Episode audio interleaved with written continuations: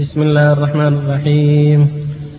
بداية الشريط الثاني. الحمد لله رب العالمين والصلاة والسلام على نبينا محمد وعلى آله وصحبه أجمعين.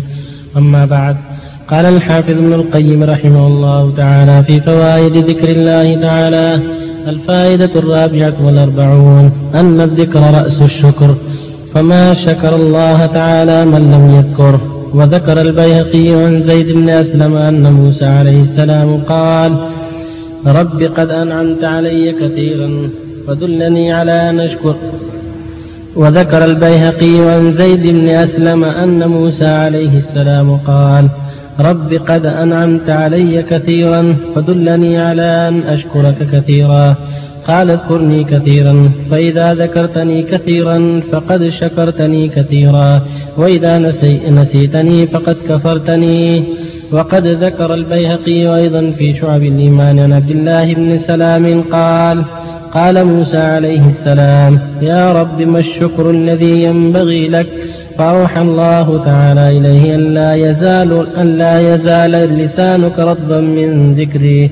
قال يا رب إني يكون على حال أجلك أن أذكرك فيها. قال وما هي؟ قال أكون جنوبا أو على الغائط أو إذا بلت. فقال وإن كان؟ قال يا رب فما أقول؟ قال تقول سبحانك وبحمدك وجنبني الأذى وسبحانك وبحمدك فقني الأذى قلت قالت عائشة كان رسول الله صلى الله عليه وسلم يذكر الله تعالى على كل أحيانه ولم تستثن حالة من حاله وهذا وهذا يدل على أنه كان يذكر ربه تعالى في حال طهارته وجنابته وأما في حال التخلي فلم يكن يشاهده أحد يحكي عنه ولكن شرع لأمته من الأذكار قبل التخلي وبعده ما يدل على مزيد الاعتناء بالذكر وأنه لا يخلو به عند قضاء الحاجة وبعدها وأنه لا يخلو به وأنه لا يخل به عند قضاء الحاجة وبعدها.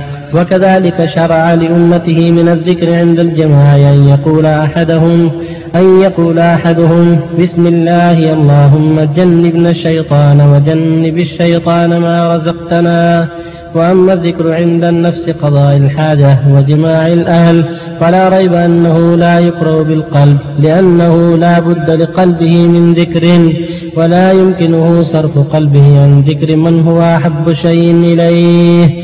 فلو كلف القلب نسيانه لكان تكليفه بالمحال. كما قال القائل يراد من القلب نسيانكم وتأبى الطباع على الناقل. فأما الذكر باللسان على هذه الحالة فليس مما شرع لنا ولا ولا ندبنا إليه رسول الله صلى الله عليه وسلم. ولا ندبنا إليه رسول الله صلى الله عليه وسلم. ولا نقل عن أحد من الصحابة رضي الله عنهم. وقال عبد الله بن أبي هذيل إن الله تعالى ليحب أن يذكر في السوق ويحب إن الله تعالى ليحب أن يذكر في السوق ويحب أن يذكر على كل حال إلا على الخلاء. ويكفي في هذه الحال استشعار الحياة والمراقبة والنعمة, والنعمة عليه في هذه الحالة. وهي من أجل الذكر فذكر كل حال بحسب ما يليق بها واللائق بهذه الحال. التقنع بثوب الحياء من الله تعالى وإدلاله وذكر نعمته عليه وإحسانه إليه في إخراج هذا القدر المودي الذي لو بقي فيه لقتله. فالنعمة في تيسير خروجه كالنعمة في التغذي به. وكان علي بن أبي طالب إذا خرج من الخلاء من الخلاء مسح بطنه وقال يا لها نعمة لو يعلم الناس قدرها. وكان بعض السلف يقول الحمد لله الذي يذاقني لذته. وأبقى في منفعته وأذهب عني مضرته. وكذلك ذكر ذكره حال الجماع. ذكر النعمة ذكر هذه النعمة التي من بها عليه وهي أجل نعم الدنيا. فإذا ذكر نعمة الله تعالى عليه بها هاد من قلبه هايج الشكر. فالذكر رأس الشكر. وقال النبي صلى الله عليه وسلم لمعاذ والله يا, يا معاذ إني لأحبك فلا تنس أن تقول دبر كل صلاة اللهم أعني على ذكرك وشكرك وحسن عبادتك فجمع بين الذكر والشكر كما جمع سبحانه وتعالى بينهما في قوله تعالى فاذكروني يذكركم واشكروا لي ولا تكفرون فالذكر والشكر جماع السعادة والفلاح.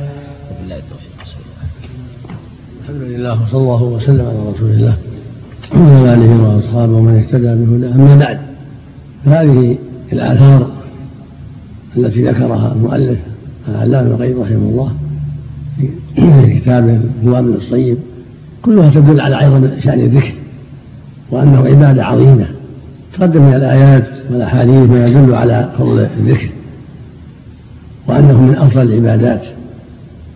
بل هو أفضل العبادات. قال تعالى ولا ذكر الله اكبر وأفضل ذلك قول لا إله إلا الله هي أفضل الذكر. وهكذا سبحان الله والحمد لله والله أكبر. يقول النبي صلى الله عليه وسلم أحب كلام الله أربع أحب كلام الله أربع سبحان الله والحمد لله ولا إله إلا الله والله أكبر. ويقول صلى الله عليه وسلم الباقيات الصالحات سبحان الله والحمد لله ولا إله إلا الله والله أكبر.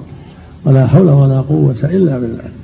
ويقول صلى الله عليه وسلم الإيمان بضع وسبعون شعبة. فأفضلها قول لا إله إلا الله. ويقول عليه الصلاة والسلام من قال لا إله إلا الله وحده لا شريك له له الملك وله الحمد وهو على كل شيء قد عشر مرات كان كمن أعتق أربع كان كمن أعتق أربعة أنفس من ولد إسماعيل. وقال عليه الصلاة والسلام من قال لا إله إلا الله وحده لا شريك له له الملك وله الحمد يحيي ويميت على كل شيء قد مئة مرة. كانت له عدل عشر رقاب يعني يعتق. وكتب الله به له مئة حسنة ومحى مئة سيئة. وكان في حج من الشيطان يومه ذلك حتى يمسي. ولم يأتي أحد بأفضل مما جاء به إلا رجل عمل أكثر من عمله. وهو رأس الشكر هو رأس الشكر. والله يقول فاذكروني أذكركم واشكروني ولا تكفرون. فالذي استقام على الذكر؟ قد شكر ربه. قولا وعملا. فالخوف من الله ذكر. الخوف والمحبة والرجاء والخشية لله هذا ذكر بالقلب. والإخلاص لله ذكر بالقلب. والتسبيح والتهليل والتحميد والتكبير وقول لا حول ولا قوة إلا بالله والدعاء والاستغفار ذكر باللسان. والصلاة والصوم والحج والجهاد والصدقات وأشباه ذلك من العبادات الفعلية ذكر ذكر بالعمل. فالمؤمن مشروع له ذكر الله بقلبه ولسانه وعمله جميعا في جميع الأحيان. قالت عائشة رضي الله عنها كان النبي صلى الله عليه وسلم يذكر الله على كل أحيانه كان النبي صلى الله عليه وسلم يذكر الله على كل أحيانه يعني في البيت في الطريق في الحمام في كل مكان. لكن في الحمام عند حاجة يكون بالقلب يكون بالقلب. ولا يتكلم بالذكر عند قضاء الحاجة لكن بقلبه. وفي سائر المواضع بالقلب واللسان والعمل. ويدل على أن حال الحاجة لا لا يذكر باللسان أنه صلى الله عليه وسلم مر عليه إنسان وهو يقضي حاجته فسلم عليه فلم يرد عليه السلام وهو يقضي حاجته عليه الصلاة والسلام. فلما فرغ تيمم ورد عليه وقال إني كرهت أن اذكر الله على غير طهاره المقصود أن الإنسان يذكر الله بقلبه ولسانه وجوارحه في جميع الأوقات. لكن في حال التخلي حال قضاء الحاجة البول والغائط يكون الذكر بالقلب لا باللسان ولكن بالقلب هو يقضي حاجته وقلبه مشغول بالله. يتذكر نعمه ويتذكر إحسانه. وإذا خرج من الغائط يقول غفرانك. فكان النبي صلى الله عليه وسلم إذا خرج يقول غفرانك يعني أسألك غفرانك لأن العبد كثير التقصير. وقضاء الحاجة من نعم الله والله نعم عليك حتى قضيت حاجتك. من بول أو غائط هذه من نعم الله عليك. والعبد في الغالب مقصر في الشكر فيقول عند الخروج غفرانك. يعني اللهم اغفر لي تقصيري في شكر نعمك. وإذا أراد دخول الغائط يقول بسم الله أعوذ بالله من الخبث والخبائث. عند الدخول يقول بسم الله أعوذ بالله من الخبث والخبث وعند الخروج يقول غفرانك يقدم رجله لمن عند الخروج ويقول غفرانك وعند الدخول يقدم اليسرى ويقول بسم الله أعوذ بالله من الخبث والخبائث. وإذا دخل السوق يكثر من ذكر الله في الطريق في المجلس فاذكروني اذكركم واشكروا لي ولا تكفرون. فجميع العبادة التي شرعها الله كلها ذكر كلها ذكر لله قولية أو عملية بالقلب أو بالجوارح كلها ذكر كل عبادات الله ذكر. فالذكر أيسر العبادات وأفضلها ميسر مسهل وهو أفضل العبادات بالقلب واللسان والعمل. يقوم مقام الصدقات والأعمال الكثيرة. فإذا جمع العبد بين الذكر باللسان والذكر بالعمل والصدقات والمسارعة إلى أنواع الطاعات جمع خيرا كثيرا.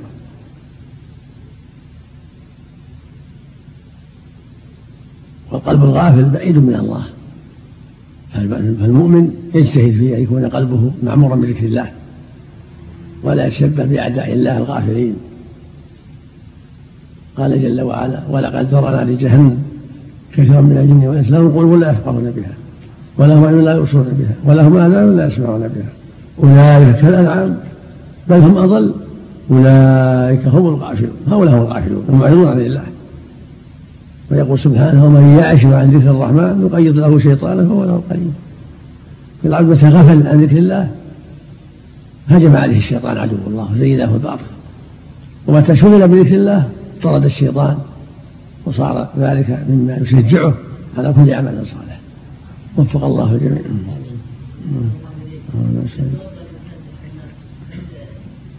يكفي يكفي حديث ظهر. عند التسبيح عند عند الوضوء يسمي لأنها موضع حاجة حينئذ يسمي الله لأن التسبيح إما واجبة وإما متأكدة. على خلاف يقول بسم الله ويبدأ بالوضوء. بينه يتكلم ما يكون تسبيح إلا بكلام نعم. ضعيف ضعيف. بسم الله الرحمن الرحيم.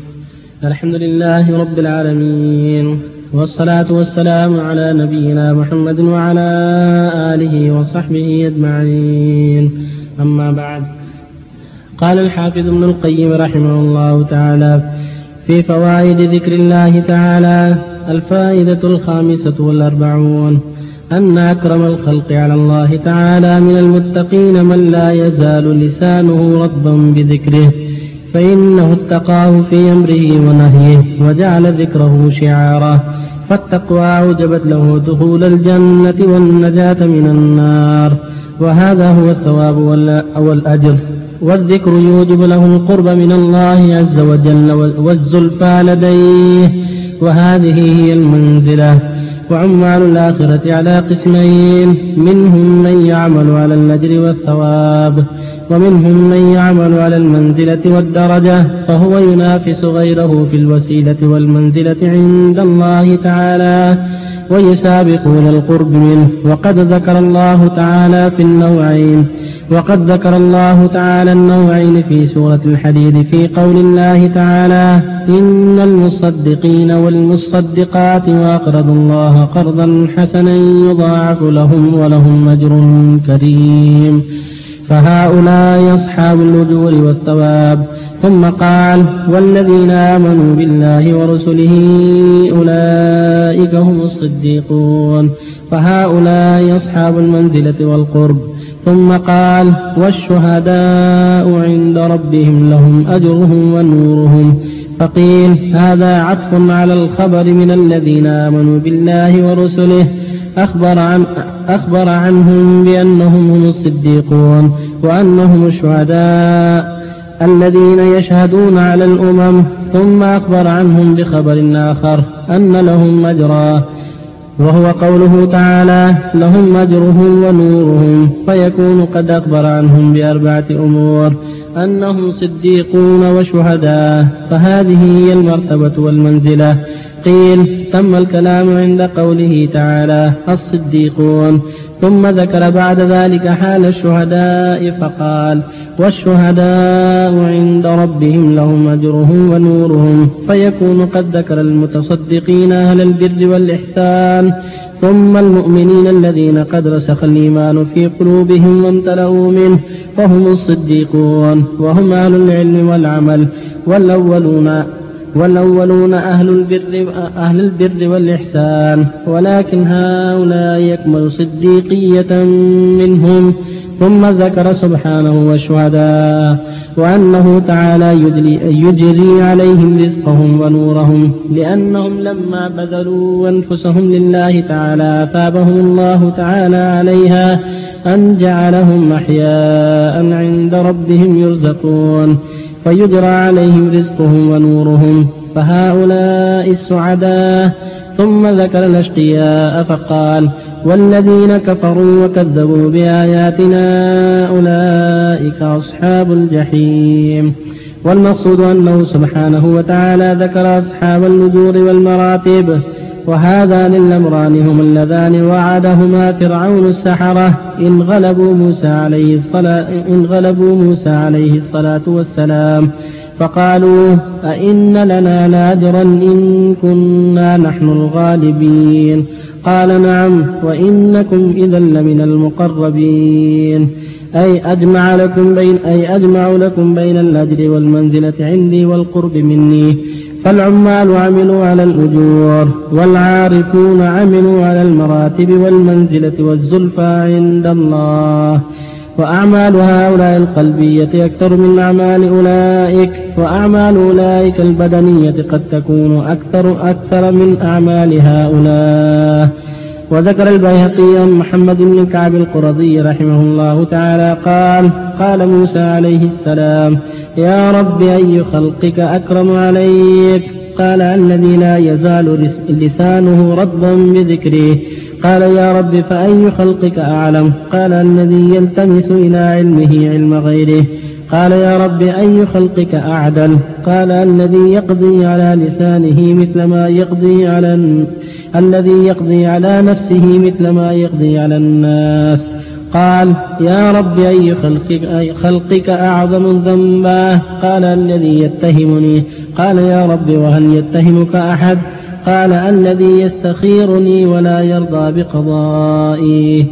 وذكر أيضا عن ابن عباس رضي الله عنهما قال لما وفد, وفد موسى عليه السلام إلى طول سيناء قال يا رب يا رب أي عبادك أحب إليك؟ قال الذي يذكرني ولا ينساني. وقال كعب قال الذي يذكرني ولا ينساني.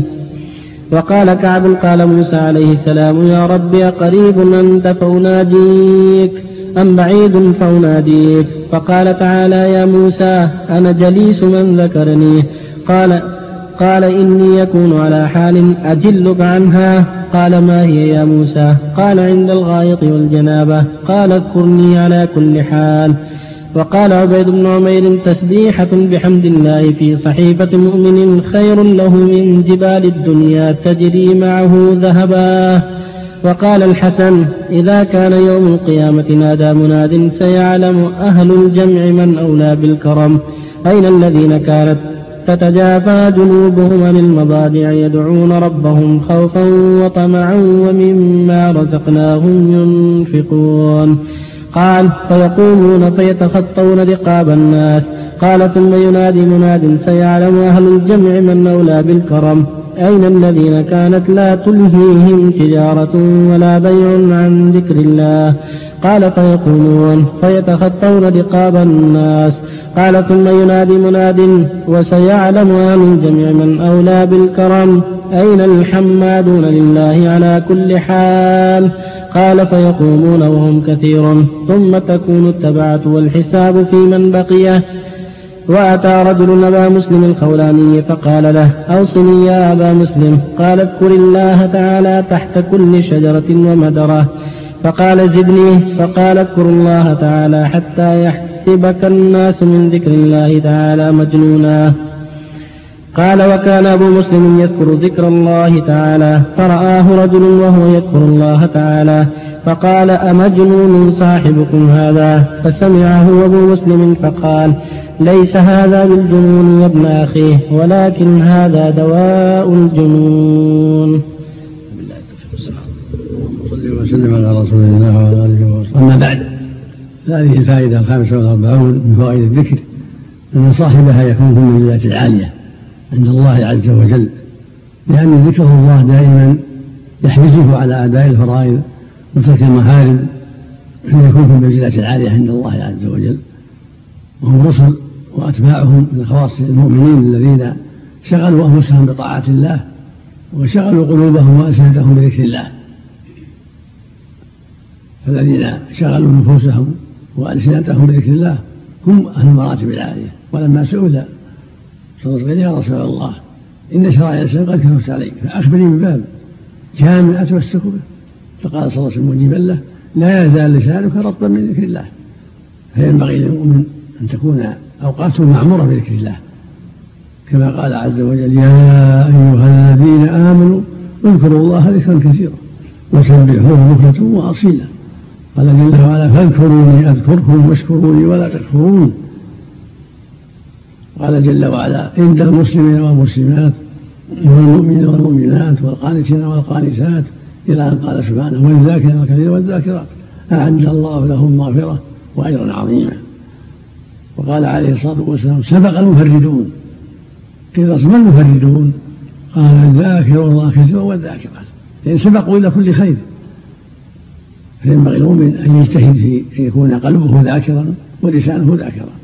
قلبه ذاكرا بخوف الله ومراقبته وتعظيمه والشوق إليه والتنعم بذكره جل وعلا تدبر لاياته ومخلوقاته التي تدل على عظمته سبحانه وتعالى ويشغل أيضا لسانه بذكر الله من التسبيح والتهليل والتحميد والتكبير ويشغل الجوارح بأنواع الطاعات من صلاة وغيرها. هكذا المؤمن.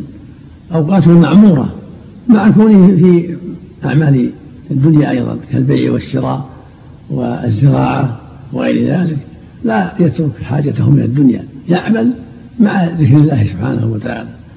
فإن هذه الأعمال لا تفعل ذكر الله بالقلب واللسان.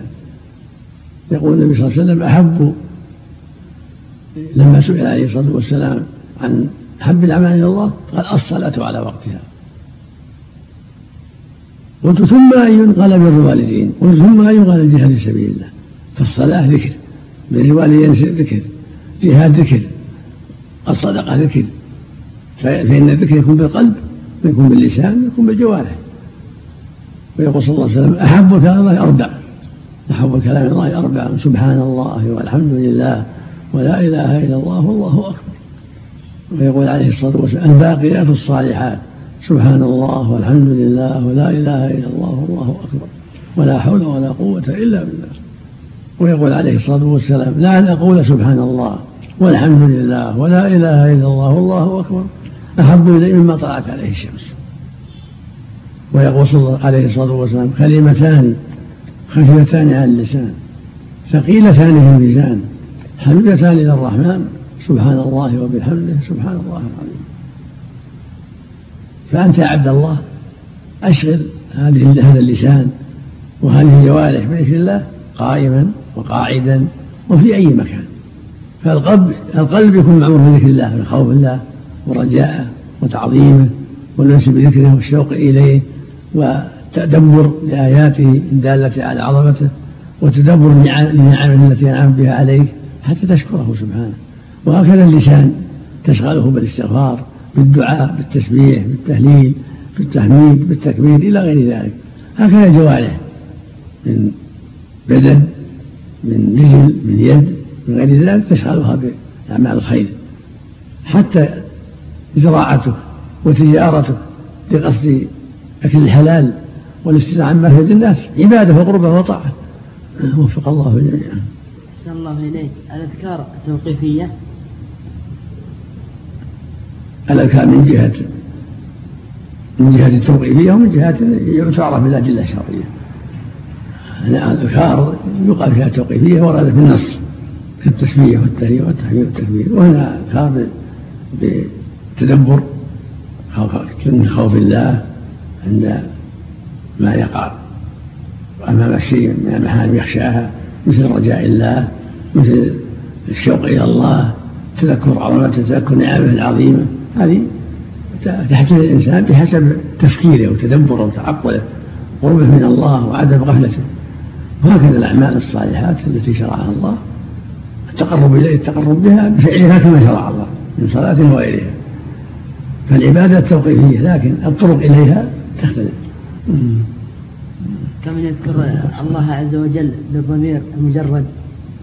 خوف الله ومحبته هذا ذكر. خوفك ربك. محبتك إياه شوقك إليه رجاؤك إياه تفكيرك في أنواع نعمة عليك حتى تشكرها كل هذا عبادة. هذا هذا البدعة ليس من الذكر. كذلك الله الله الله هو الذكر. الذكر سبحان الله. لا إله إلا الله. كما جاء بالنصوص. لأن العبادة التوقيفيه ما تكون بالاختراع لكن الطرق إليها بالتفكير والتدبر مشروع قال الحافظ ابن القيم رحمه الله تعالى في فوائد الذكر الفائدة السادسة والأربعون أن في القلب قسوة لا يذيبها أن في القلب قسوة لا يذيبها إلا أن في القلب قسوة لا يذيبها إلا ذكر الله تعالى فينبغي للعبد أن يداوي قسوة قلبه بذكر الله تعالى وذكر حماد بن زيد عن المعلى بن زياد عن المعلى بن زياد أن رجلا قال للحسن يا أبا سعيد نشكو إليك قسوة قلبي. قال أذبه بالذكر. وهذا لأن القلب كلما اشتدت به الغفلة اشتدت به القسوة. فإذا ذكر الله تعالى ذابت تلك القسوة كما يذوب الرصاص في النار. فما أذيبت قسوة القلوب بمثل ذكر الله تعالى. السابعة والأربعون أن الذكر شفاء القلب ودواؤه والغفلة مرضه فالقلوب مريضة وشفاؤها دواؤها في ذكر الله تعالى. قال مكحول ذكر الله تعالى شفاء. قال مكحول ذكر الله تعالى شفاء وذكر الناس داء وذكر البيهقي عن مكحول مرفوعا ومرسلا فإذا ذكرته شفاها وعافاها فإذا غفلت عنه انتكست.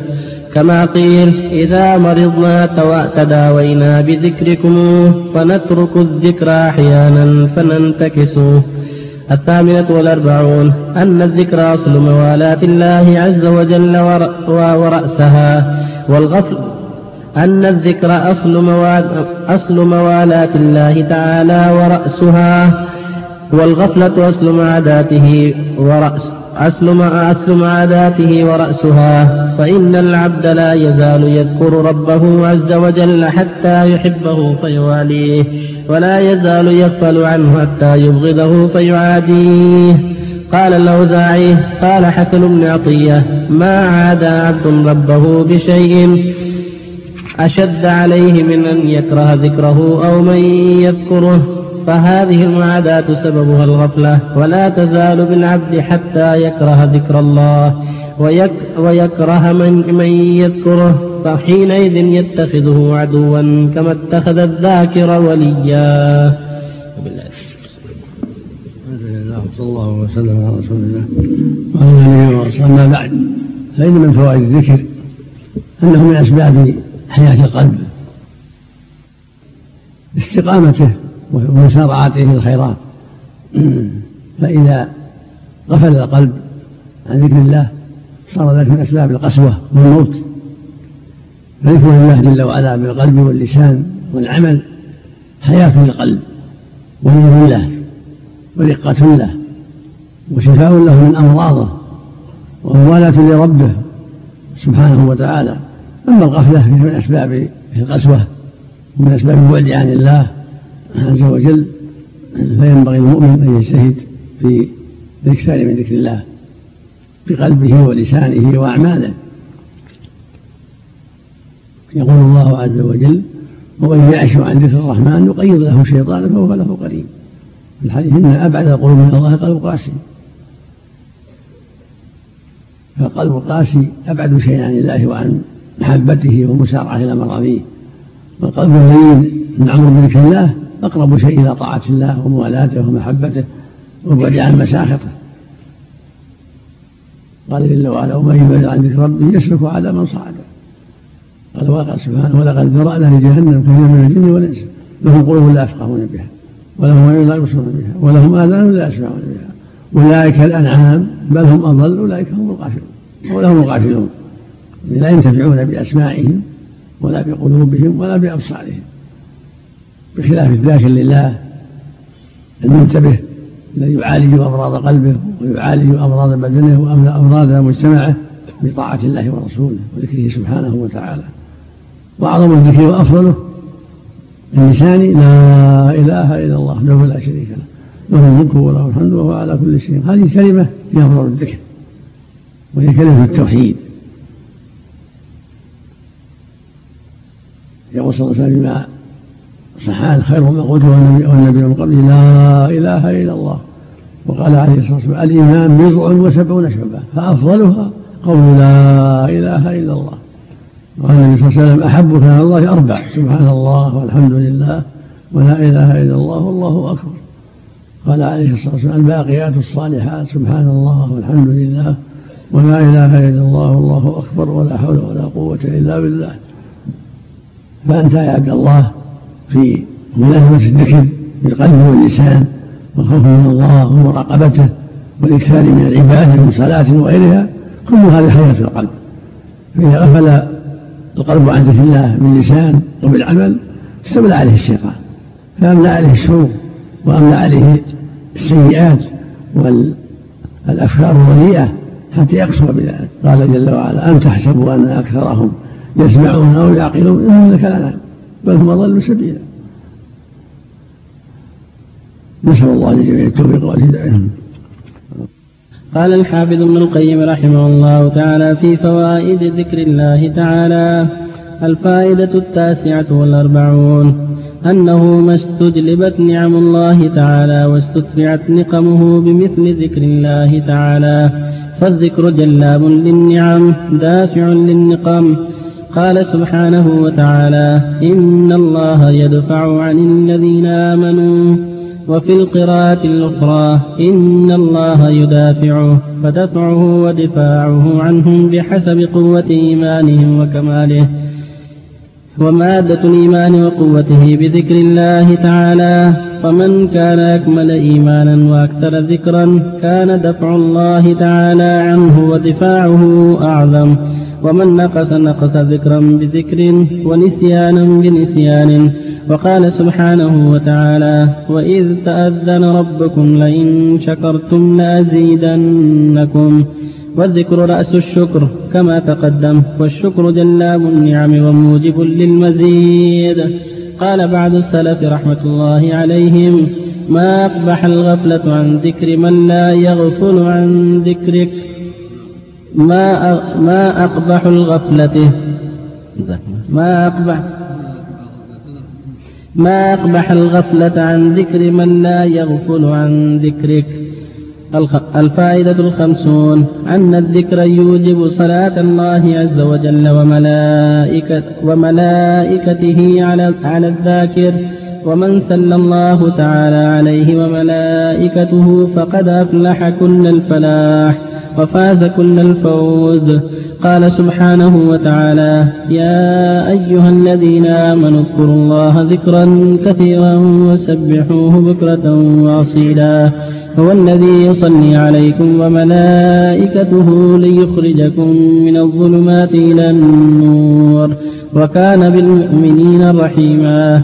فهذه الصلاة منه تبارك وتعالى ومن ملائكته إنما هي على الذاكرين له كثيرا. وهذه الصلاة منه ومن الملائكة هي سبب الإخراج لهم من الظلمات إلى النور. وإذا حصلت لهم الصلاة من الله تبارك وتعالى وملائكته وأخرجوا من الظلمات إلى النور فأي خير لم, لم يحصل لهم بذلك وأي شر لم يندفع عنهم فيا حسرة الغافلين عن ربهم ماذا حرموا من خيره وفضله وبالله التوفيق وصلى الله على نبينا محمد. صلى الله وسلم على رسول الله. وعلى آله وأصحابه ومن اهتدى بهداه أما بعد هذه الفوائد ثلاث أيضا من فوائد الذكر. تقدم لنا الذكر هو في الحقيقة الإيمان كله لأن الذاكر يكون بالعمل يكون بالقلب ويكون باللسان وهذا هو الإيمان كله. خوف الله ومراقبته وتعظيمه وخشيته هذا من الذكر. والنطق باللسان بالتسبيح والتحميد والتهليل والتكبير والدعاء من الذكر.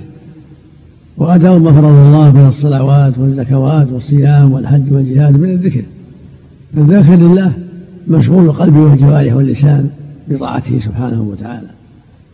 فالله يدافع عن الذين آمنوا والإيمان الكامل يكون بالذكر القلبي واللساني والعملي فالله يدفع عنهم المكاره ويذلهم المحاب والمطالب العالية بسبب ذكرهم إياه بطاعة أوامره وترك نواهيه سبحانه وتعالى. وهو رأس الشكر. فالله يزيدهم من فضله بذكرهم إياه قلبا وقالبا وعملا. فالذاكر لله جل وعلا شاكر. فإن شكرتم لأزيدنكم. فمن شكر الله العمل الصالح بالقلب واللسان والجوارح. خوف الله ومراقبته وتعظيمه خشيته نوع من الذكر. والتسبيح والتهليل والتحميد نوع من الذكر. وهكذا الأعمال الصالحات نوع من الذكر. فالمؤمن هكذا يذكر الله بقلبه ولسانه وأعماله. وهكذا ضد الغفلة فالغافل بعيد من الله بعيد من الهدى. والذاكر قريب من الله قريب من كل خير. قال تعالى فاذكروني أذكركم واشكروا لي ولا تكفرون. والله يصلي وملائكته على الذاكرين. أي نعمة وأي فضل أكبر من هذا. يقول جل وعلا يا أيها الذين آمنوا اذكروا الله ذكرا كثيرا وسبحوه بكرة واصيلا هو الذي يصلي عليكم وملائكته ليخرجكم من الظلمات إلى هذا يدل على أن الصلاة أن ذكر الله من أسباب صلاة الله وملائكته ومن أسباب إخراج العبد من الظلمات إلى النور. فينبغي المؤمن أن يكثر بذكر الله بقلبه ولسانه وعمله. فالذي لا يأخذ عنك قد قام برزقك وأسنى إليك وأعطاك الصحة ومن عليك بألوان من الخير إياك أن تغفل عن ذكره إياك أن تغفل عن ذكره والله يقول سبحانه ومن يعش عن ذكر الرحمن نقيض له شيطانا يعش يعني يغفل ويعرض. عن ذكر الرحمن نقيض له شيطان فهو له قريب. وإنهم ليصدونهم عن السبيل ويحسبون أنهم مهتدون. فالغافل مبتلى بالشياطين تستحوذ عليه وتصده عن ذكر الله والذاكر بقلبه ولسانه وجوارحه المعظم لحرمات الله يطرد الشيطان ويصلي عليه الرحمن وملائكته. رزق الله الجميع التوفيق والهداية. آمين.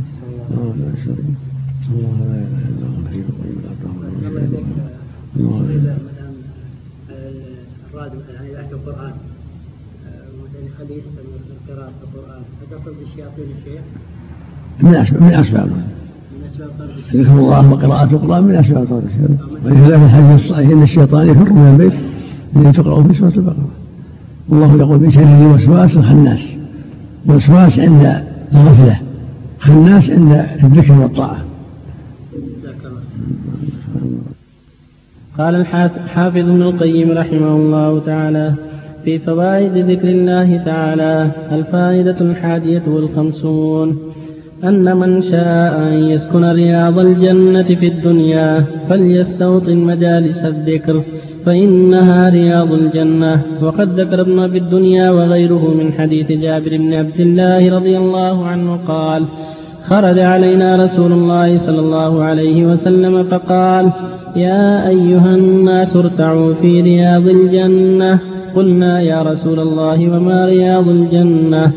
قال مجالس الذكر ثم قال قال خرج علينا رسول الله صلى الله عليه وسلم فقال يا أيها الناس ارتعوا في رياض الجنة. قلنا يا رسول الله وما رياض الجنة؟ قال مجالس الذكر. ثم قال اغدوا والروح واذكروه. فمن كان يحب أن يعلم منزلته عند الله تعالى فلينظر كيف منزلة الله تعالى عنده. فإن الله تعالى ينزل العبد منه حيث أنزله من نفسه. الثانية والخمسون. أن مجالس الذكر مجالس أن مجالس الذكر مجالس الملائكة. فليس من مجالس الدنيا لهم مجلس مجلس إلا مجلس يذكر, يذكر, يذكر الله تعالى فيه.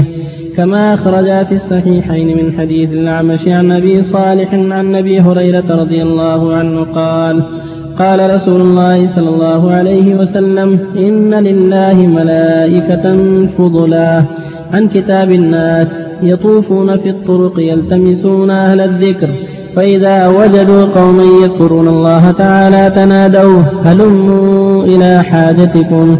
قال فيحفونهم بأجنحتهم إلى السماء الدنيا. قال فيسألهم ربهم تعالى وهو أعلم بهم ما يقول عبادي. قال يقولون يسبح قال يقولون يسبحونك ويكبرونك ويحمدونك ويمجدونك. قال فيقول هل رأوني؟ قال فيقولون لا والله ما رأوك. قال فيقول كيف لو رأوني؟ قال فيقولون لو رأوك كانوا أشد لك عبادة وأشد لك تحميدا وتمجيدا وأكثر لك تسبيحا. قال فيقول ما يسألوني؟ قال يسألونك الجنة. قال فيقول وهل رأوها؟ قال يقولون لا والله يا رب ما رأوها. قال فيقول فكيف لو أنهم رأوها؟ قال يقولون لو أنهم رأوها كانوا وشد عليها حرصا. وأشد لها طلبا وأعظم فيها رغبة. قال فيقولون قال فيقول فمما يتعوذون؟ قال من النار. قال يقول وهل رأوها؟ قال يقولون لا والله يا رب ما رأوها. قال يقول وكيف لو رأوا فكيف لو رأوها؟ قال يقولون لو رأوها كانوا وشد منا فرارا وأشد لها مخافة. قال يقول فأشهدكم أني قد غفرت لهم. قال فيقول ملك من الملائكة قال فيقول ملك من الملائكة فيهم فلان ليس منهم إن ليس منهم إنما جاء لحاجة. قال هم الجلساء لا يشقى بهم جليسهم. فهذا من بركتهم على نفوسهم وعلى جليسهم فلهم نصيب من قوله وجعلني مباركا أينما كنت. فهكذا المؤمن مبارك أين حل؟ والفاجر مشهور أين حله فمجالس الذكر مجالس الملائكة ومجالس الغفلة مجالس الشياطين. وكل مضاف إلى شكله وأشباهه وكل امرئ يصير إلى ما يناسبه. صلى الله عليه وسلم الله وسلم. وعلى آله وأصحابه من اهتدى به أما بعد هذه الفوائد كالتي قبلها. لبيان عظم شأن الذكر وفضله وأن الله جل وعلا رتب عليه من الجزاء والحسنات شيء كثير قد أكثر الله من ذكره في كتابه العظيم ترغيبا للعباد في الإكثار من ذكره كما قال جل وعلا في كتابه العظيم يا أيها الذين آمنوا اذكروا الله ذكرا كثيرا وسبحوه بكرة وأصيلا. قال جل وعلا فإذا قضيت الصلاة فانتشروا في الأرض من فضل الله. واذكروا الله كثيرا لعلكم تفلحون. قال جل وعلا يا أيها الذين آمنوا لا تلهكم أموالكم ولا أولادكم عن ذكر الله.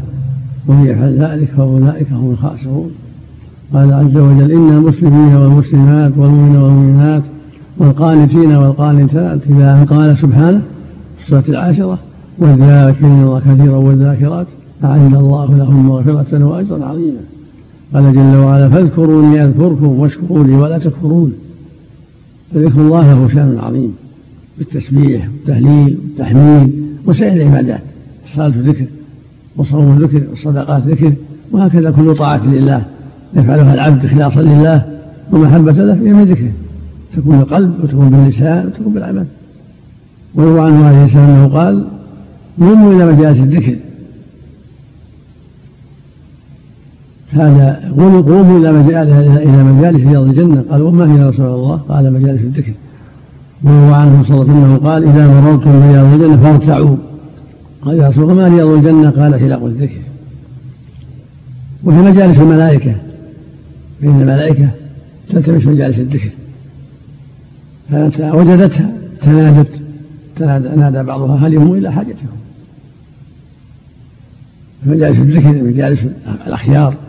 مجالس الملائكة مجالس يرضاها الله تعين على طاعته تعين على ذكره تعين على ترك معصيته. فأهلها هم أولياء الله الصادقون فينبغي المؤمن أن يكثر من ذكر الله وأن يكون من أصحاب هذه المجالس أهل العلم والتبصر والتفقه في الدين. فحلق الذكر حلق العلم. قال الله وقال الرسول. والمؤمن في أشد الحاجة إلى التبصر والتعلم والتفقه في الدين وإلى أن يشغل جوارحه ولسانه بذكر الله وتعظيمه حتى يزداد رفعة عنده سبحانه ودرجات ومنزلة والملائكة تحف بهذا الذكر. كمجلسنا هذا. وهكذا مجالس الذكر تحف به الملائكة فإذا صعدوا يقول يسألون الله جل وعلا وأعلم بعبادة لكن يسألهم لإظهار الفضل لإظهار فضل الذاكرين. فيسألهم ماذا فعل الجن؟ ماذا يقول عبادي؟ فيقول يسبحونك ويحمدونك ويذكرونك. فيقول جل وعلا وهل أو رأوني قال يا ربنا لا والله ما رأوا ويعلم ذلك سبحانه لكن ليظهر هذا الفضل. قال كيف لو رأوني؟ لو رأك يا ربنا لكانوا أشد لك تعظيما. وأشد لك ذكرا فيسألهم عن عمن يسألون. يسألونك عن الجنة. قال هل رأوها؟ قالوا يا ربنا ما رأوها. يقول كيف لو رأوها؟ فيقول تقول الملائكة لو رأوها لكانوا أشد عليها حسنا وأشد لها طلبا وأعظم فيها رغبة. قالوا مما يتعوذون؟ قالوا من النار. قال وهل رأوها؟ قال والله ربنا ما رأوها. يعلم سبحانه ما رأوها. قال كيف لو رأوها؟ قال لكانوا أشد منها هربا. فيقول فيقول جل وعلا أشهدكم أني قد غفرت لهم وأعطيتهم ما طلبوا وآمنتهم بما هجروا فالمجلس اللي فيه الذكر يعينك على طاعة الله يذكرك بالله بالجنة بالنار بزوال هذه الدنيا بخلاف مجالس الغفلة فإنها تعين على الرغبة في الدنيا خصوص الآخرة. فينبغي المؤمن أن يكون حريصا على المجالس التي فيها الذكر فيها الترغيب في الآخرة فيها العلم والتفقه في الدين حتى يزداد علما وخيرا. وهؤلاء السياحون من الملائكة غير المتعاقبين فيها لله الملائكة يتعاقبون في بني آدم. يتعاقب بين الملائكة غير الحفظة وغير السياحين يجتمعون في صلاة الفجر وصلاة العصر. فإذا صلوا العصر عرج أهل النهار إلى الله جل وعلا. وبعد صلاة الصبح يعرج الذين باتوا والله يسأله فيقول كيف تركتم عبادي فيقول تركناهم وهم يصلون وآتيناهم وهم يصلون. فهنيئا لمن حافظ على الصلاة في جميع أوقاته تشهد له الملائكة عند ربها. وما, وما أعظم حسرة من اضعى هذا الأمر ولا حول ولا قوة إلا بالله. نسأل الله العافية والسلامة. سبحان الله سبحان الله مسلمي الجن احسن الله اليك يا شيخ نعم مسلمي الجن هل يحضرون هذه المجالس؟ الظاهر يحضرون لأن أهل الخير يطلبوا الخير أهل الخير يطلبوا الخير وأهل الشر يطلبوا الشر مثل مثل سواء قال الحافظ ابن القيم رحمه الله تعالى في فوائد ذكر الله تعالى الفائدة الثالثة والخمسون. أن الله تعالى أن الله عز وجل يباهي بالذاكرين ملائكته كما روى مسلم في صحيحه عن أبي سعيد الخدري رضي الله عنه قال خرج معاوية على حلقة في المسجد فقال ما أجلسكم؟ قالوا جلسنا نذكر الله تعالى. قال آه الله ما أجلسكم إلا ذاك. قالوا والله ما أجلسنا إلا ذاك. قال أما إني لم أستحلفكم تهمة لكم وما كان أحد بمنزلتي من رسول الله صلى الله عليه وسلم أقل عنه حديثا مني. وإن رسول الله صلى الله عليه وسلم خرج على حلقة من أصحابه فقال ما أجلسكم؟ قالوا جلسنا نذكر الله تعالى ونحمده على ما هدانا للإسلام ومن به علينا. قال آه الله ما أجلسكم إلا ذاك. قالوا والله ما أجلسنا إلا ذاك. قال أما إني لم أستحلفكم تهمة لكم ولكنه أتاني جبريل فأخبرني أن الله تبارك وتعالى يباهي بكم الملائكة. فهذه المباهاة من الرب تبارك وتعالى دليل على شرف الذكر عنده ومحبته له وأن له مزية على غيره من الأعمال. الرابعة والخمسون أن مدمن الذكر يدخل الجنة وهو يضحك. لما ذكر ابن أبي الدنيا عن عبد الرحمن بن مهدي عن معاوية بن صالح عن عبد الرحمن بن جبير بن, جبير بن نفير الحضرمي عن أبيه. عن أبي الدرداء قال الذين لا تزال ألسنتهم ربة من ذكر الله عز وجل يدخل أحدهم الجنة وهو يضحك. بالله التوفيق والسلام. الحمد لله وصلى الله وسلم على رسول الله وعلى آله وأصحابه ومن اهتدى به. أما بعد هذان الحديثان يتعلقان بفوائد الذكر الذكر كما تقدم له فوائد عظيمة. ومن أعظم فوائده يقول جل وعلا فاذكروني أذكركم. من ذكر الله في الدنيا وفي الأرض ذكره الله في السماء بالثناء عليه. أنا عند ظن عبدي بي وأنا معه اذا ذكرني. فمن ذكرني في نفسه ذكرته في نفسي ومن ذكرني في ملأ ذكرته في ملأ خير منهم هذا فضل عظيم. ومن ذلك أن الله يباهي بالذاكرين الملائكه يعني يذكر لكم الملائكة رافعا لشانهم معظما لشانهم. انظروا إلى عبادي يفعل كذا وكذا. يعلي شانهم عند الملائكة ويرفع قدرهم عند الملائكة بهذا الذكر. ولهذا لما خرج النبي صلى الله عليه وسلم على جماعة من أصحابه جالسين سألهم لمن جلسوا؟ قالوا جلسنا نذكر الله ونذكر نعمته علينا أن هدانا للإسلام وأخرجنا من دارة الكفر. فقال لهم صلى الله عليه وسلم آه الله ما أجلسكم إلا هذا؟ قالوا والله ما أجلسنا إلا هذا. فقال صلى الله عليه وسلم إني لم أستحلفكم؟ تهمة لكم. لكن إن جبريل أخبرني أتاني فقال إن الله يباهيكم ملائكته يعني يذكرهم عند الملائكة رافعا لشأنهم معظما لشأنهم.